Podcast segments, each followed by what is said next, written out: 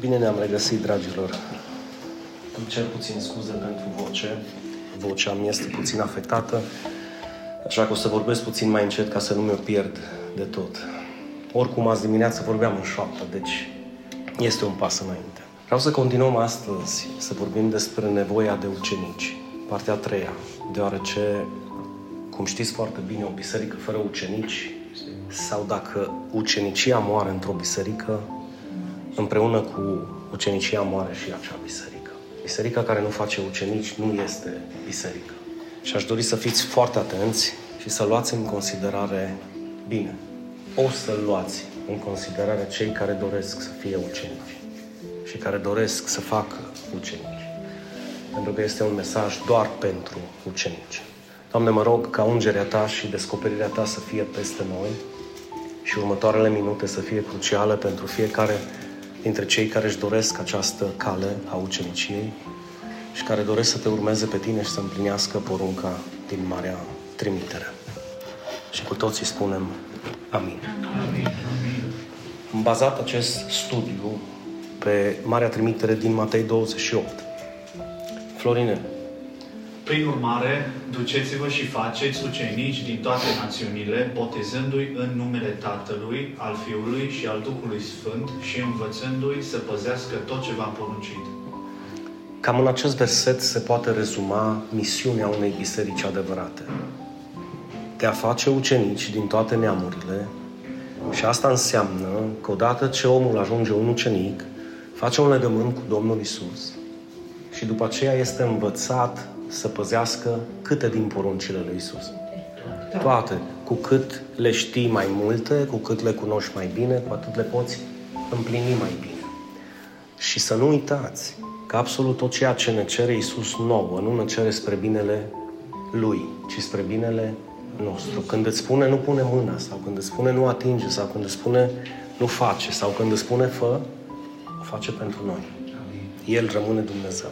Așa că să nu pierdeți din vedere acest pasaj, cum aș dori să nu pierdeți niciodată din vedere Evanghelia scrisă în 1 Corinteni, capitolul 15, deoarece sunt pasaje care formează temelia unei biserici adevărate.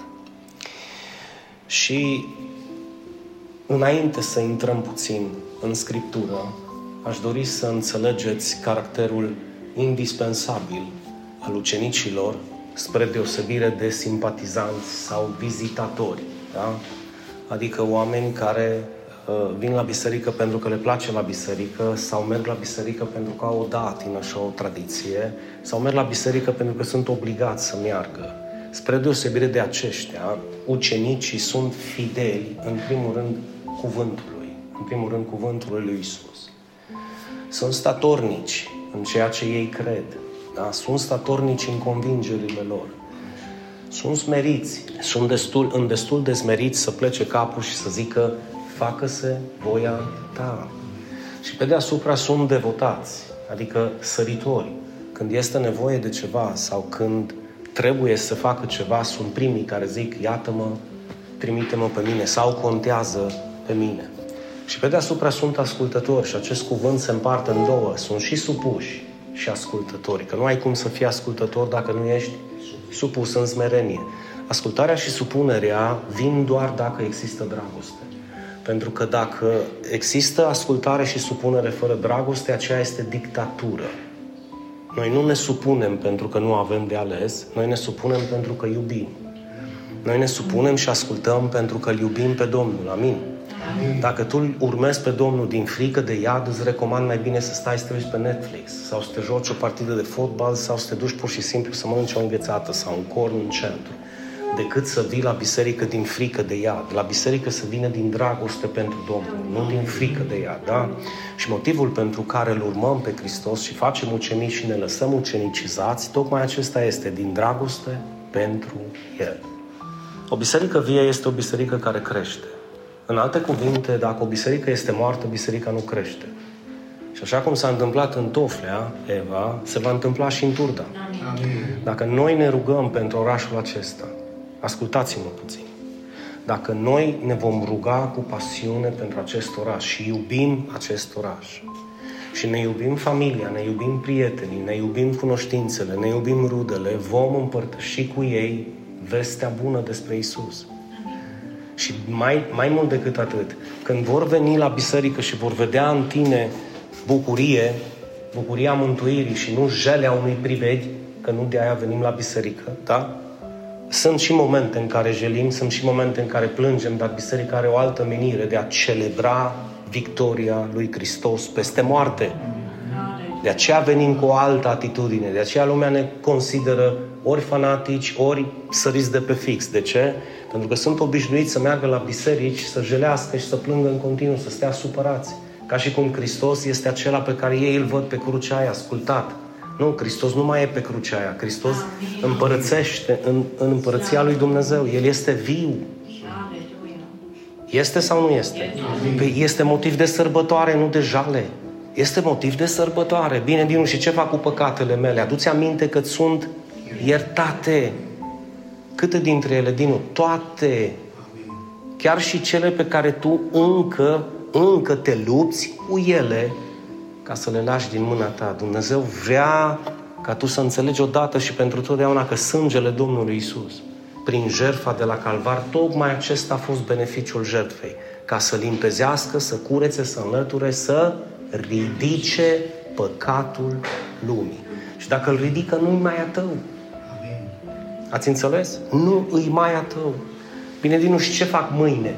Tocmai de asta suntem aici, ca să înțelegi ce facem mâine. Să ne străduim să rămânem pe calea Lui. Să ne străduim să greșim mai puțin, să păcătuim mai puțin. Mă înțelegeți? Biserica este o școală unde fiecare dintre ucenici învață cum să se comporte să fie plăcut lui Dumnezeu. Apropo, cum te comporți tu să-i fii plăcut, plăcută lui Dumnezeu? Înțelegi ce vreau să zic? Este o provocare să te gândești puțin. Cum te comporți în familia ta? Sau întreabă-te ce ar place lui Dumnezeu. Cum i-ar place lui Dumnezeu să fii? Vedeți? Astea sunt lucrurile pe care le învățăm la biserică și le învățăm cu drag și le învățăm cu ascultare, cu supunere, cu devotare, cu râvnă. Că altfel de ce venim? Sincer. Vrem o trezire în turda? Eu v-am spus și o repet, trezirea nu vine doar prin mine. Trezirea vine prin biserica care se trezește. Biserica care se trezește este o biserică vie, care iasă din întuneric la și din moarte la și din ruină, literalmente, din spate la penii, în binecuvântare și prosperitate, să se vadă lumina lui Hristos acolo. Să se zică, bă, nu puteam să cred că dintr-o ruină totală ca și aceasta a ieșit o biserică așa de frumoasă. Nu bisericuță, biserică.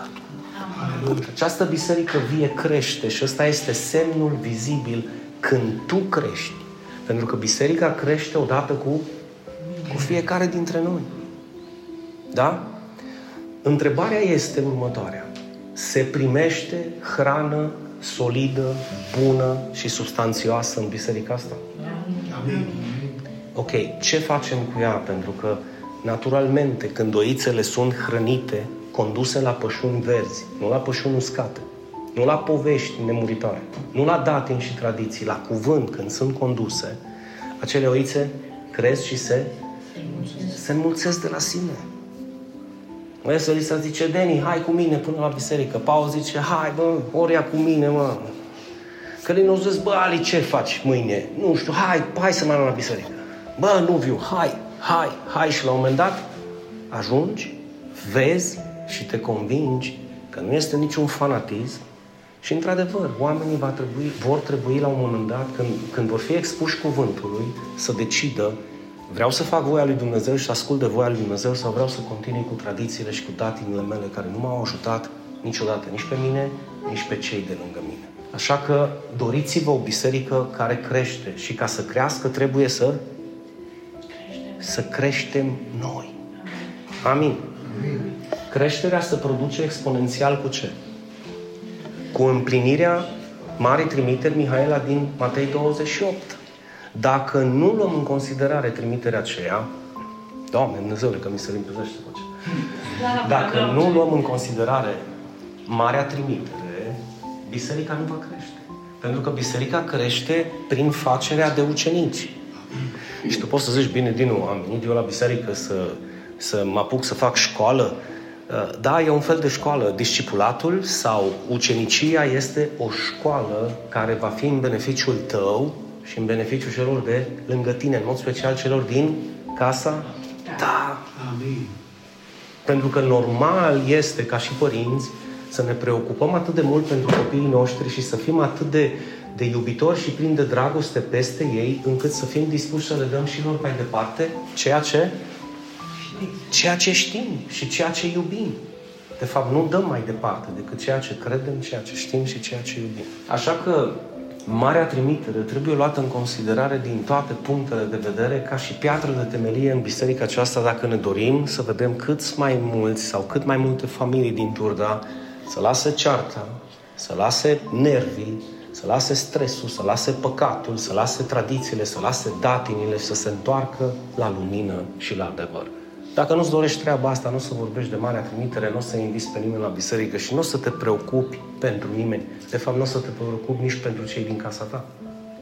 Asta să fie foarte clar. Dar Marea Trimitere va rămâne piatră de temelie pentru bisericile care își doresc să crească.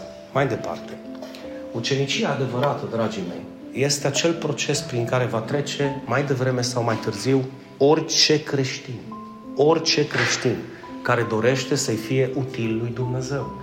Cu cât învățăm mai bine și cu cât înțelegem mai bine cuvintele lui Isus, cu atât suntem mai capabili să le transmitem. Pentru că atunci când nu suntem pregătiți în cuvânt, atunci când nu suntem înrădăcinați în adevăr, putem fluctua când sus, când jos, când e albă, când e neagră, când zic o vorbă, când nu mai zic. De aceea trebuie să fim constanți, devotați, plin de râvnă și ascultători. Da? Deci întrebarea mea pentru tine este, dorești tu să-i fii util lui Dumnezeu? Amin. Că dacă vei dori să-i fii util lui Dumnezeu, Domnul Iisus în mod special, va trebui să treci acest proces de ucenicie mai devreme sau mai târziu. Și ăsta este scopul pentru vineri. Trup și suflet. Trup și suflet. Da. Nu știu dacă știți, dar vineri erau oameni, unii dintre voi cu lacrimi în ochi, când vorbeam despre revelația cuvântului. Păi nu ați văzut, poate că erați atenți la mine, dar eu am observat. Efectiv, le curgeau lacrimile pe obraz. Pentru că o așa mare descoperire, când noi trăim în necunoștință de cauză și auzi că acest cuvânt este Hristos și acest Hristos este Dumnezeu și acest Hristos s-a întrupat și a venit pentru noi și efectiv a fost scuipat, călcat în picioare, rupt, sfâșiat pentru păcatele noastre. Nu ne rămâne decât să zicem, dacă Tu ai murit pentru noi, eu aleg să mor pentru Tine. Iată-mă, trimite-mă pe mine. Așa cum sunt. Sunt sfânt 100%, nu. Sunt perfect 100%, nu. Dar am o inimă deschisă să mă schimbi, să mă transform și să faci și tu din mine acel ucenic pe care ți l-ai dorit din totdeauna. Amin din nefericire nu va fi pentru toată lumea ucenicia. Și precum bine știți, biserica fără ucenici este o biserică fără slujire și fără slujire nu se poate numi biserică. Și vreau să fiți un pic atenți. Știți foarte bine cât de mult iubim noi uh, faptul să vină primăvara, să scoatem masa de ping-pong, să facem o masă sub copertină, să cântăm și să ne bucurăm. Da? Vă aduceți aminte? Mi dor de chestiile astea. Asta este un fel de slujire, aș putea să o numesc cu sămin. Veniți la mine, mă duc la voi, vă, vă vedeți împreună, mâncăm ceva împreună. Felul ăsta de slujire o poate face și altcineva, chiar dacă nu este involucrat Hristos. Dar când vorbesc despre slujire cu sâmare, vorbesc de slujirea aceasta adevărată, când cuvântul lui Dumnezeu este dat prioritar peste hrana pe care o pregătim. Adică dacă facem o hrană sau facem o mâncare, motivul sau prioritatea noastră nu este nu sunt ouăle umplute, ci este cuvântul lui Dumnezeu pe care îl dăm mai departe. De multe ori mâncarea a fost mijlocul prin care cuvântul a fost dat. Amin? Amin. Pentru că asta este ideea. Să întinzi o bucată de pâine sau să faci o, o mâncare bună este cu scopul de a ajunge să aduci mâncarea mâncărurilor pentru că Isus a spus omul nu trăiește doar cu pâine, ci cu toate cuvintele care ies din gura lui Dumnezeu. Și cine mă ascultă pe mine, a zis Iisus, îl ascultă pe Dumnezeu. Cine mă vede pe mine, îl vede pe Dumnezeu. Și El dacă zice, mergeți și predicați Evanghelia la orice făptură. Cum aș putea să o dau dacă eu nici măcar nu știu unde este, dacă eu nici măcar nu citesc, dacă nici măcar nu meditez asupra ei? Dinu, how is Adrian and Mihaela? like, very good. Very good, yeah. Zic că sunt entuziasmați, abia așteaptă să fie numiți, dar știu de responsabilitate, zic, pentru că încă mai există posibilitatea să zici, sau să ziceți, I'm sorry, sau îmi pare rău, încă mă mai gândesc. Pentru că ne înrolăm sau ne înhămăm la o lucrare care nu este ușoară. Înțelegeți ce vreau să zic? Așa că rugați-vă și voi pentru ei, pentru că luptele spirituale sunt mari și nu o să fie prea ușor. Diavolul nu o să stea cu mâna în sân să zică, oh, ce fain, vrea biserica să crească, ea, să, să înmulțesc ucenicii, da, să înmulțesc slujitorii, ea. Da, nu mă... Acolo va fi mai multă tensiune, acolo va fi mai multă problemă. Acolo va încerca să spună printre unul și altul, hai bă, nu mai lua în considerare asta, că astea nu sunt chiar așa de importante. Oare? Amintiți-vă că este tatăl minciunii. Amin. Biserica care nu face ucenici nu este biserică. Se poate numi un fel de asociație caritabilă, în care facem și noi câte o faptă bună, dar Hristos îl lăsăm undeva deoparte. Da. Biserica nu face așa ceva. Biserica îl dă pe Hristos chiar dacă nu au posibilitatea să facă câte o faptă bună sau dacă fac o faptă bună, o fac pentru a putea să-L dea pe Hristos Amin. mai departe. Haideți să vedem puțin despre slujire în veritabilul pasaj biblic din Ioan 13, când Iisus Hristos, aduceți aminte, la masă, joia, era joia mare, da? Și El, în timp ce mânca, nu știu dacă ați citit Noul Testament, zice că își ia un brăcinar tipic de la ei, Ali, ucenicii încă mâncau. Deci ucenicii încă mâncau. Ca să vă spun puțin din pasaj. Și el se ridică de la masă și se pleacă la picioarele ucenicilor și începe să le spele picioarele. Unul dintre ei, Petru, pe care îl vedem și noi în oglindă dimineața, că ăsta cu siguranță avea ceva geană de-a lui Mărgelatu, asta de ardelenească în el. Tu mie să-mi speli picioarele, nu îmi speli tu mie picioarele. Și o dacă nu te spăl, nu o să ai parte cu mine. Pentru că Isus nu se referea la apă și săpun. Adi, Isus se referea la ceea ce urma sau cu ceea ce urma să-l spele. Ăsta era un simbol de umilință, de smerenie. Era o lecție, Cornelia, de a le spune cum să meargă prin lume cu acest exemplu pe care el l-a dat. Smeriți, smeriți și umili. Și bineînțeles că vine și lecția de bază. Voi, Biserica Cristocentrică, Turda, mă numiți învățătorul, nu? Și și Domnul. Și bine ziceți. Nu? Nu zicem bine că Isus este Domnul nostru. Pentru că sunt ce? Și învățător. Bine, dacă am pe cine să învăț. Și dacă are cine să mă asculte. Și Domn, adică stăpân, dacă are cine să mă urmeze. Dacă ia în considerare Fenia că ceea ce spun eu nu sunt sfaturi utile, ci sunt călin porunci. Că de aia e Domn.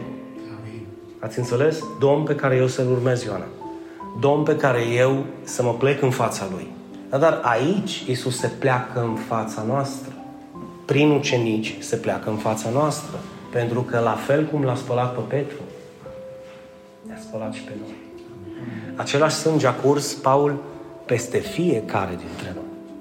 Și intrarea ne este garantizată cum le-a fost garantizată ucenicilor și nouă prin același sânge care a stropit noul legământ. Intrarea în împărăție nu se poate face altfel decât prin Hristos. Eu sunt calea, adevărul. Nimeni nu vine la Tatăl, adică nimeni nu intră în împărăție, nimeni nu va fi mântuit decât adică decât prin ceea ce eu am făcut pentru voi. V-am spălat, m-am smerit în timpul mesei, dragii mei. Oare de câte ori te-a slujit și pe tine Iisus? Ia gândește când eram noi în mondiale și El ne slujea. Sângele Lui curgea pe cruce, nu? Noi am realizat și ne-am trezit după, dar acel sânge curgea deja pe cruce cum încă curge pentru mulți care sunt conștienți, nu realizează, nu-și doresc să privească spre El. De aceea a spus Isus că Fiul omului trebuie să fie înălțat. înălțat ca toți să privească spre El cum au privit spre șarpele de aramă, ca toți să creadă prin El. Așadar, dacă eu, dacă eu, Domnul și Învățătorul vostru, v-am spălat picioarele, atunci și voi sunteți datori să vă spălați picioarele unii altora. Unii au luat ad literam acest lucru și au zis, ok, să împlinim această poruncă, luăm un lighean de apă, cu toate că n-ar strica poate să te umilești odată așa, chiar literalmente să faci treaba asta, ca să vezi cum este.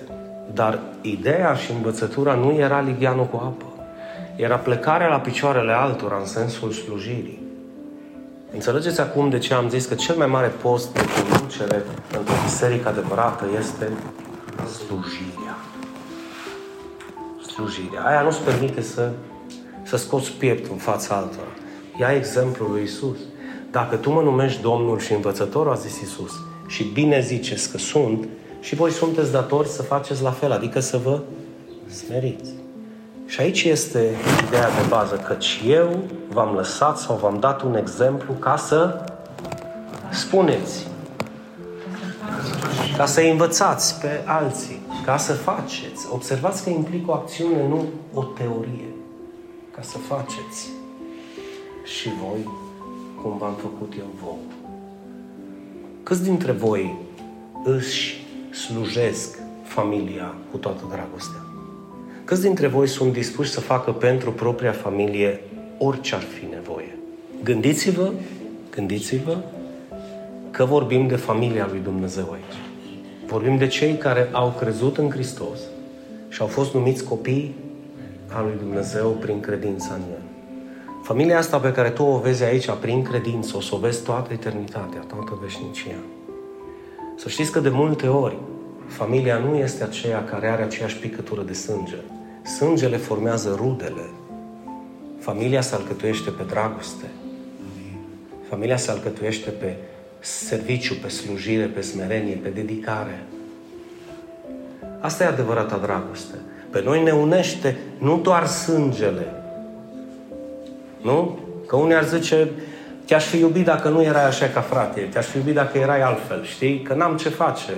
Multe dintre proverbele pe care le avem în societatea noastră ne cad mănușă la unii dintre noi, știi? Neamurile ni le dă Dumnezeu, nu avem ce face. Trebuie să le, trebuie să le răbdăm, nu? Într-adevăr, într-adevăr. Dar, dragii mei, familia adevărată cu F mare de tipar este familia alcătuită pe dragoste. Este familia alcătuită pe fidelitate, pe dreptate, pe slujire. Nu de dragul de a zice sânge din sângele meu, că uite-te că să mâncă unul pe altul, chiar dacă sânge din sângele lor. Poți să numești acel lucru familie? Eu nu aș numi familie. Eu i-aș numi rude. Sau copil care au ajuns să crească și nu și-au mai luat în seamă părinții, chiar dacă au trecut prin suferință. Aia este familie? Niciodată. Aia e familie între ghilimele. Că s-a născut în familia respectivă. Dar noi vorbim despre familia pe care noi o iubim, că odată ce vii la Hristos, parcă familia ta prinde o altă nuanță. Da? Și încerci să faci pentru ea orice. Și încep să-i vezi și pe cei de lângă tine parte din familie. De aceea ne spunem frate, de aceea ne spunem soră, nu? De aceea ne numim prieteni și ne putem baza unul pe celălalt pentru că există dragoste. Voi nu sunteți aici din obligație, pentru că știți foarte bine că puteți pleca și mâine. Și acum puteți să vă ridicați și plecați. Pe noi ce ne ține împreună este Hristos și dragostea lui Hristos. Înțelegeți? Nu este o chestiune de, nu, no, m-am născut în biserică că așa a fost buna, și așa a fost mama, și așa a fost tata, și m-a adus și pe mine în Cristocentrica și n-am ce face. Bai, ce face? E și caută-ți altă biserică. Caută-ți altă biserică unde tu să te simți trup și suflet și să poți să conviețuiești cu acea familie. Pentru că biserica nu e aia la care eu mă duc și mă adun cu o mână de străini pe care nu-i cunosc. Sau să mă duc să mă apuc să povestesc înăuntru bisericii e cum s-a îmbrăcat ăla, ce-a făcut aia, ce și-a cumpărat aia la altă, cum a venit ăla, dacă ai auzit de ăla sau de... Mai bine stai acasă. A făcut Domnul Isus așa ceva? Ce a făcut? S-a zmerit și zice că ne-a lăsat un exemplu ca să facem și noi cum? Putem zice exact așa cum a făcut? Putem zice cu toată dragostea. Fiți atenți la versetele 16 și 17. Adevărat, adevărat vă spun că sclavul nu este mai mare decât stăpânul lui. Nici apostolul, da? Pentru că ei erau apostoli, da? Decât cel ce pe apostol cine i-a trimis? Bun. Dacă știți aceste lucruri, sunteți fericiți dacă le faceți. Ce vrea să zică Isus aici? Hai că vă dau un challenge să vă gândiți un pic. Că suntem egali toți înaintea lui Dumnezeu. Că suntem egali toți înaintea lui Dumnezeu. Și că trebuie să ne slujim unui altura. Mai citești odată versetul 16 și 17. Hai să rămânem în astea două versete. E Că... vorba de smerenie. Mai citește, Cornelia. Adevărat? Adevărat vă spun că sclavul nu este mai mare decât stăpânul lui, nici apostolul mai mare decât cel care l-a trimis. De cine vorbește aici De- Isus? De nou. În primul rând, de cine vorbește în text? Cui, cui se adresau aceste cuvinte? Apostolilor. Și cine le-au adresat? Iisus. Isus. Și ce spune Isus? Sclavul, adică Noi. nu este mai mare decât stăpânul. Nici apostolul decât Isus. Cel care l-a trimis pe apostol. Ați înțeles? Ce vrea să zică în esență Isus aici? Cine știe?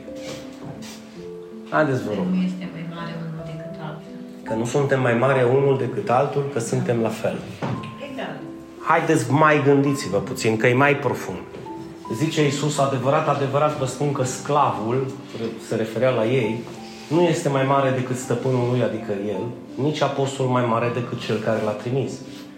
Ce credeți că Iisus dorea să-i învețe pe ucenici în acel moment și în acea ipostază după ce le-a spălat Trebuie picioarele? să avem minte. Să-i unească. Să-i unească în credință.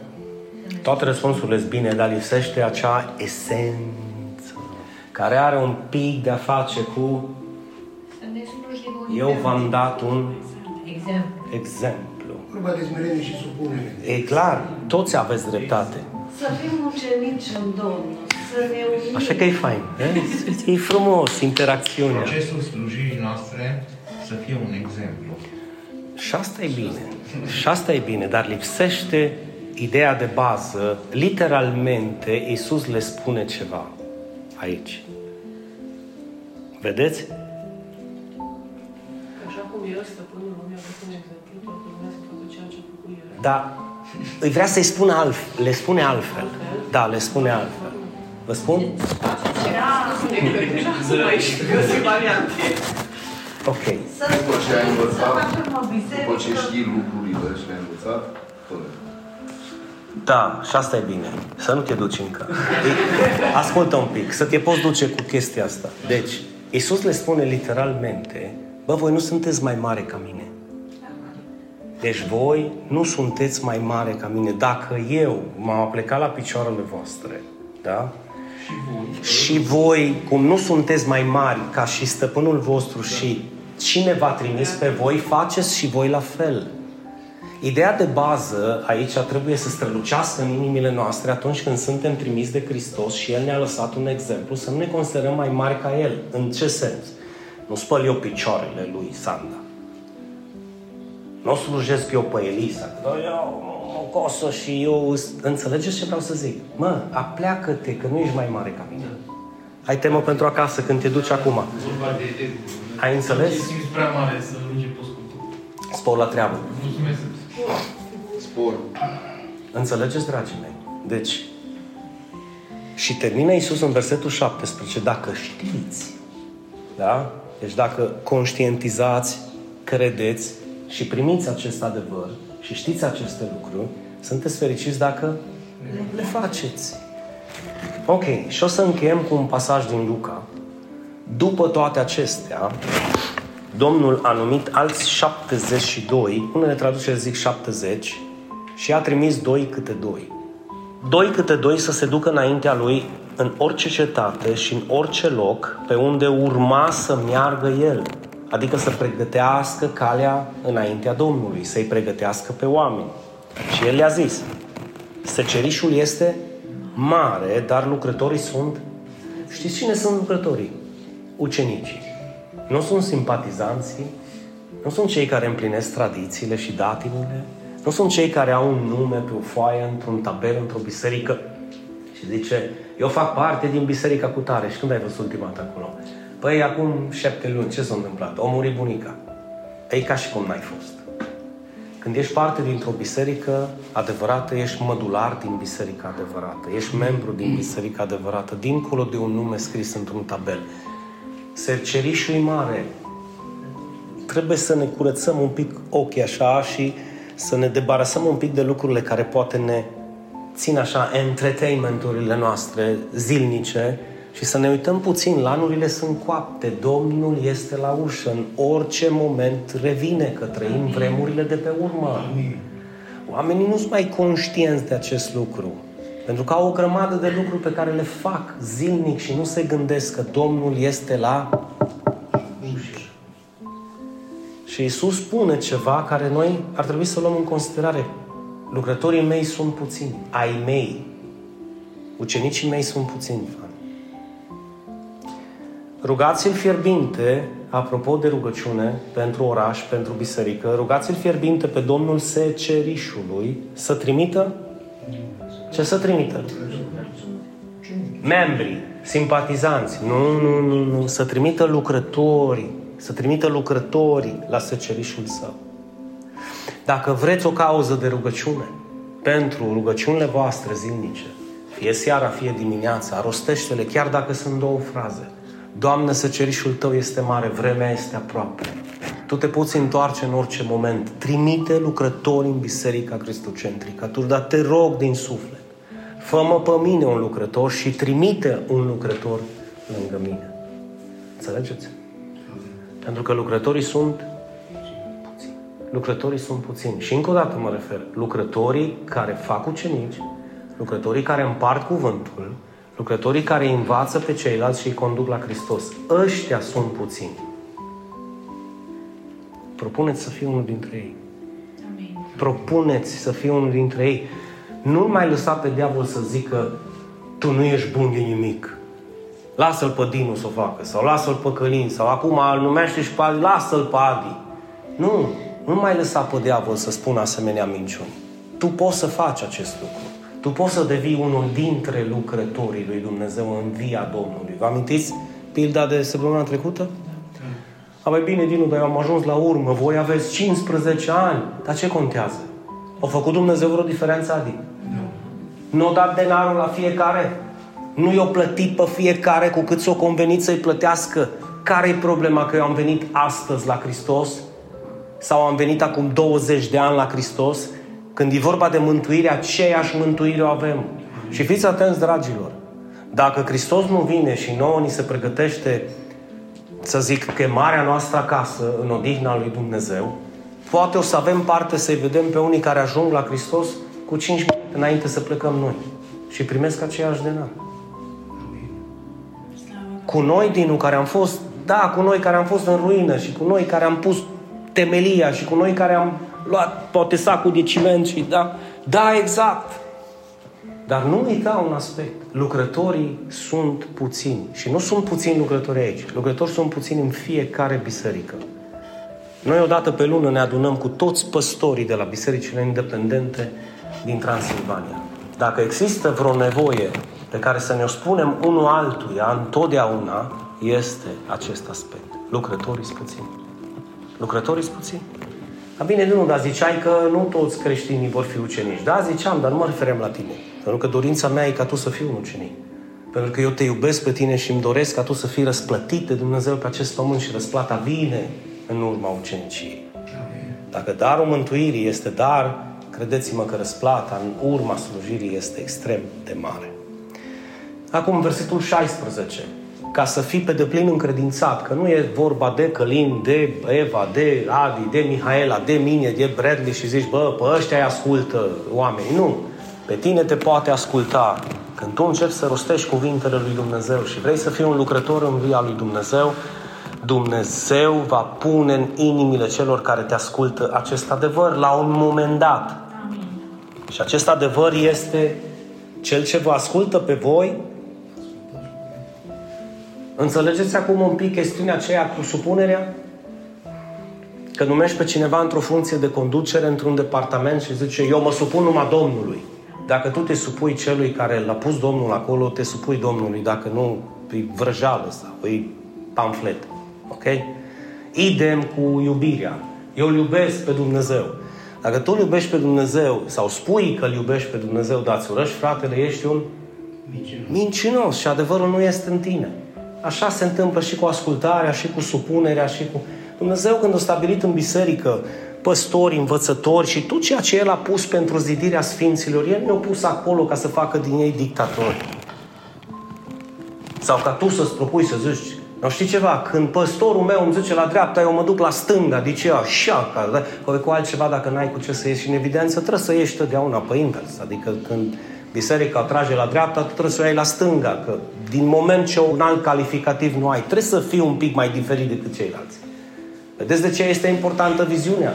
Vedeți de ce este important să înțelegeți că în momentul în care Hristos te alege pe tine ca și lucrător în vie, indiferent de numele care ți-l dă, apostol, misionar, păstor, plantator de biserici, învățător, diacon, prezbiter, indiferent de nume, când te pune în slujire, simplu creștin, lucrător al lui, tu trebuie să ții minte acest adevăr, că în momentul în care tu vorbești cu cei de lângă tine, cine te ascultă pe tine, îl ascultă pe el. Miha, dacă cuvintele tale sunt cuvintele lui.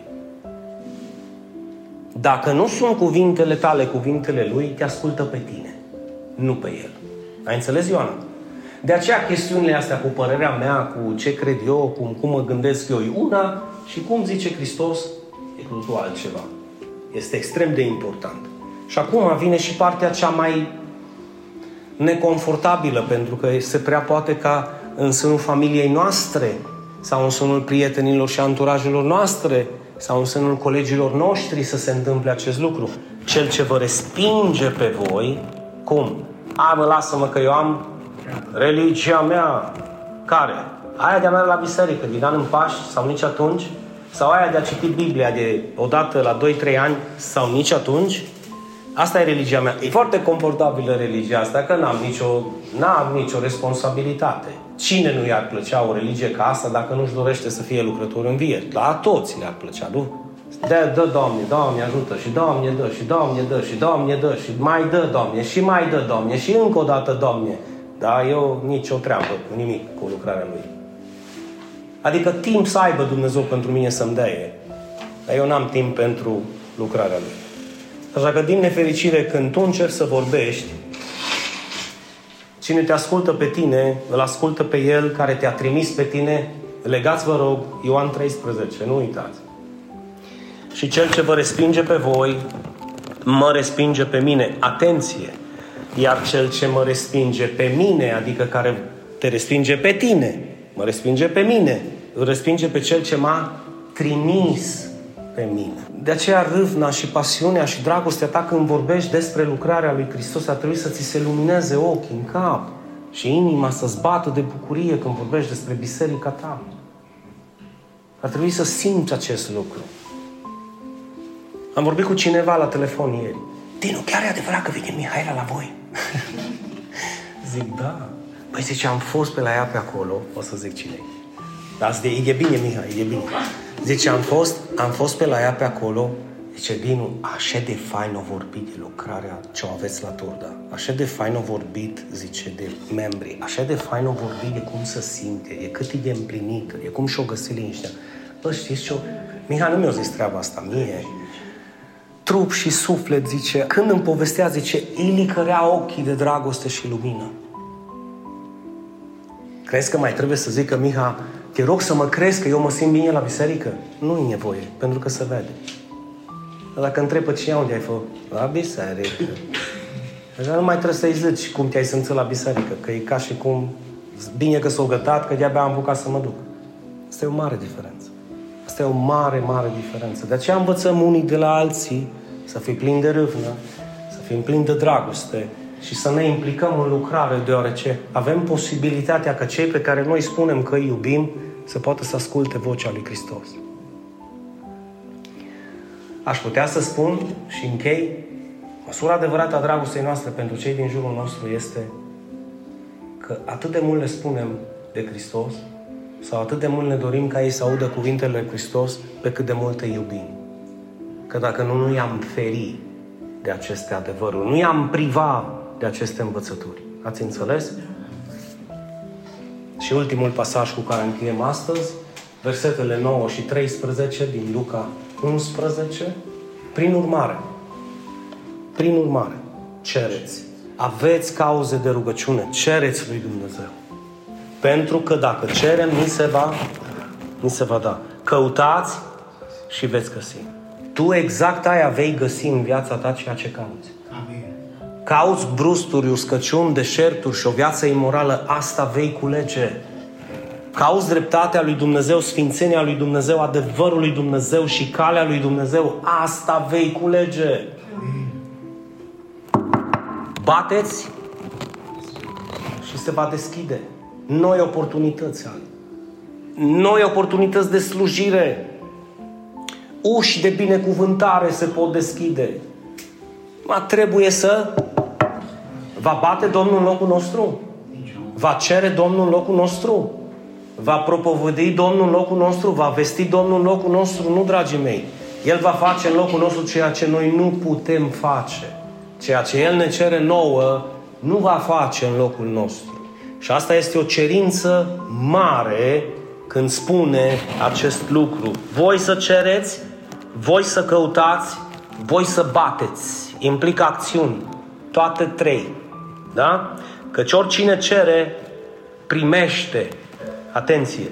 Cel ce caută, găsește. Iar celui ce bate, îi se va deschide. Și acum, apropo de familie. Cine este acel tată dintre voi care, atunci când fiul său îi cere o pâine, să-i dea o piatră, să-i zică să o întări pita, dar mușcă un pic din ea și săracul rămâne fără dinți când mușcă. Nu. Un tată nu face așa ceva. Niciodată. Sau când îi cere un pește, să-i dea un șarpe în loc de pește. Sau când îi cere un ou, să-i dea un scorpion. Adică să-i dea, când îi cere apă, să-i dea venin în alte cuvinte, da? Că cam asta face scorpionul, nu? Te poate înțepa, te poate învenina, poți să mori. Și șarpele la fel, înțelegeți? Face vreun tată așa ceva? Nu face. Nu face. Concluzie, zice Iisus. Deci, dacă voi care sunteți extraordinar de buni și de frumoși și ca voi nu există niciunul pe acest pământ, da? Sunteți Miss Turda 2023. Deci voi care sunteți răi, unii ar rupe foaia asta, știi? Ăștia care se consideră prea fericiți. Prea fericiți. Prea fericit, pe cum să nu fii fericit, mă? Mai serios. Deci, dacă voi care sunteți răi, știți să dați șerpi? Nu. Știți să dați pietre? Nu. Știți să dați scorpioni? Nu. Ce dăm? Apă, mâncare, Darul bun. daruri bune copiilor noștri, cu cât mai mult Tatăl care este în ceruri le va da Duhul Sfânt celor care Îl cer. Amin. Când e vorba de Duhul Sfânt aici, nu este vorba de prima experiență a Duhului Sfânt în viața ta și anume când primești mântuirea. Gândește-te un pic că Duhul Sfânt poate să vină cu mai multe porții de putere din partea Lui peste tine, adică cu noi revelații, care tot de la Duhul Sfânt vin. Cu putere nouă, cu interpretare nouă, cu înțelepciune nouă sau cu niveluri de înțelepciune, tot de la Duhul Sfânt vine. Cine își amintește de Elisei? Hai să închei cu povestea asta. Căruia Nu, nu, nu i-o dat 10 ani, că o cerut o dublă porțiune din Duhul lui Ilie. Era, era ucenicul lui Ilie. Vă amintiți pe Ilie, prorocul Ilie, da? Că în baza la versetul ăsta, mulți din bisericile tradiționaliste blind oase și pupă cadavre astăzi.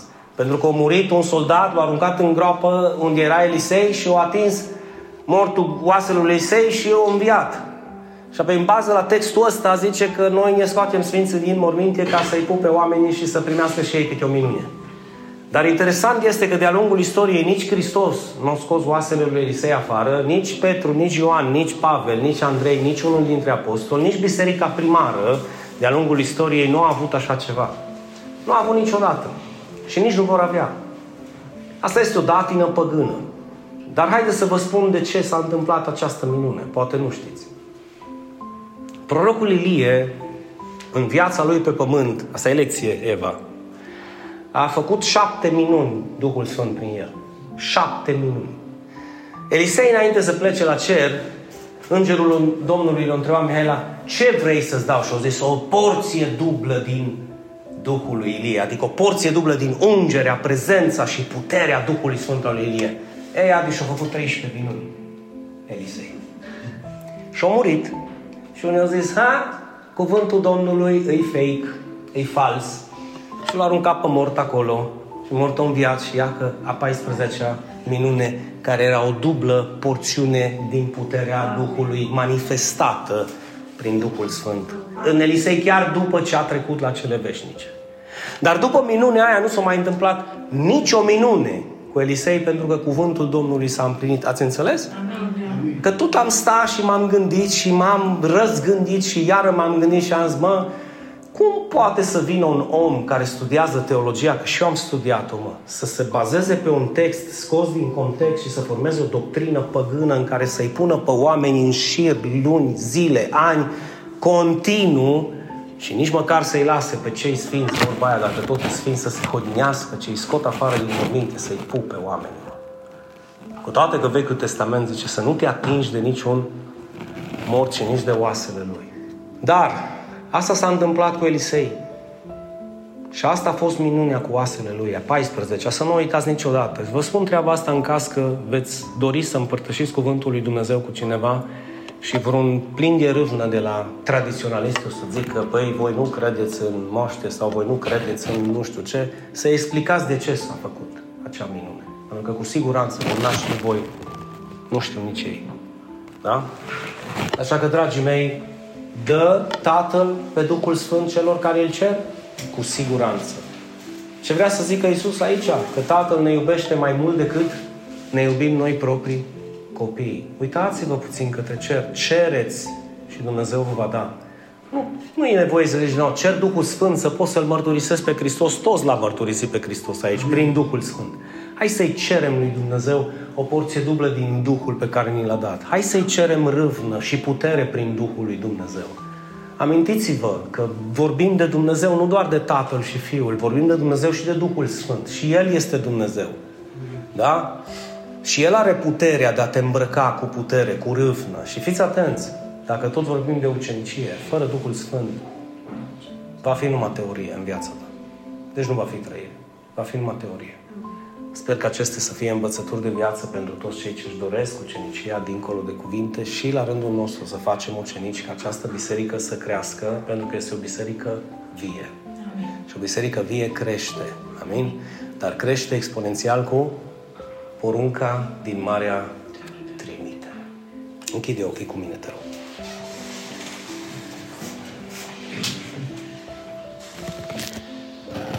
Mulțumim, Dumnezeule mare, pentru cuvintele tale dătătoare de viață, pentru provocarea pe care ne faci fiecăruia dintre noi, în funcție de chemarea pe care ne-ai făcut-o tot tu. Îți mulțumim că mila ta este peste viața noastră și așa cum suntem de multe ori neputincioși, slabi și chiar păcătoși, harul tău și îndelunga ta răbdare ne este manifestată prin dragostea ta zi de zi. Prin mila ta suntem aici, prin mila ta suntem ce suntem și prin harul tău, Doamne, vom putea ajunge ceva. Dar toate acestea, dacă și pentru noi cuvintele tale sunt da și sunt amin. Te rog să sapi adânc în fiecare inimă prezentă astăzi, Doamne, și să pui aceste cuvinte ca și semințe vii care să prindă viață, căci Tu ai spus, Iisuse, că ale Tale cuvinte sunt Duh și sunt viață. Să fiți binecuvântați cu toții, fiecare dintre voi, familiile voastre și să ne revedem cu bine, cu ajutorul lui Dumnezeu, cu râvnă și cu dedicare în ziua de vineri la studiu și săptămâna viitoare. Amém. Amém.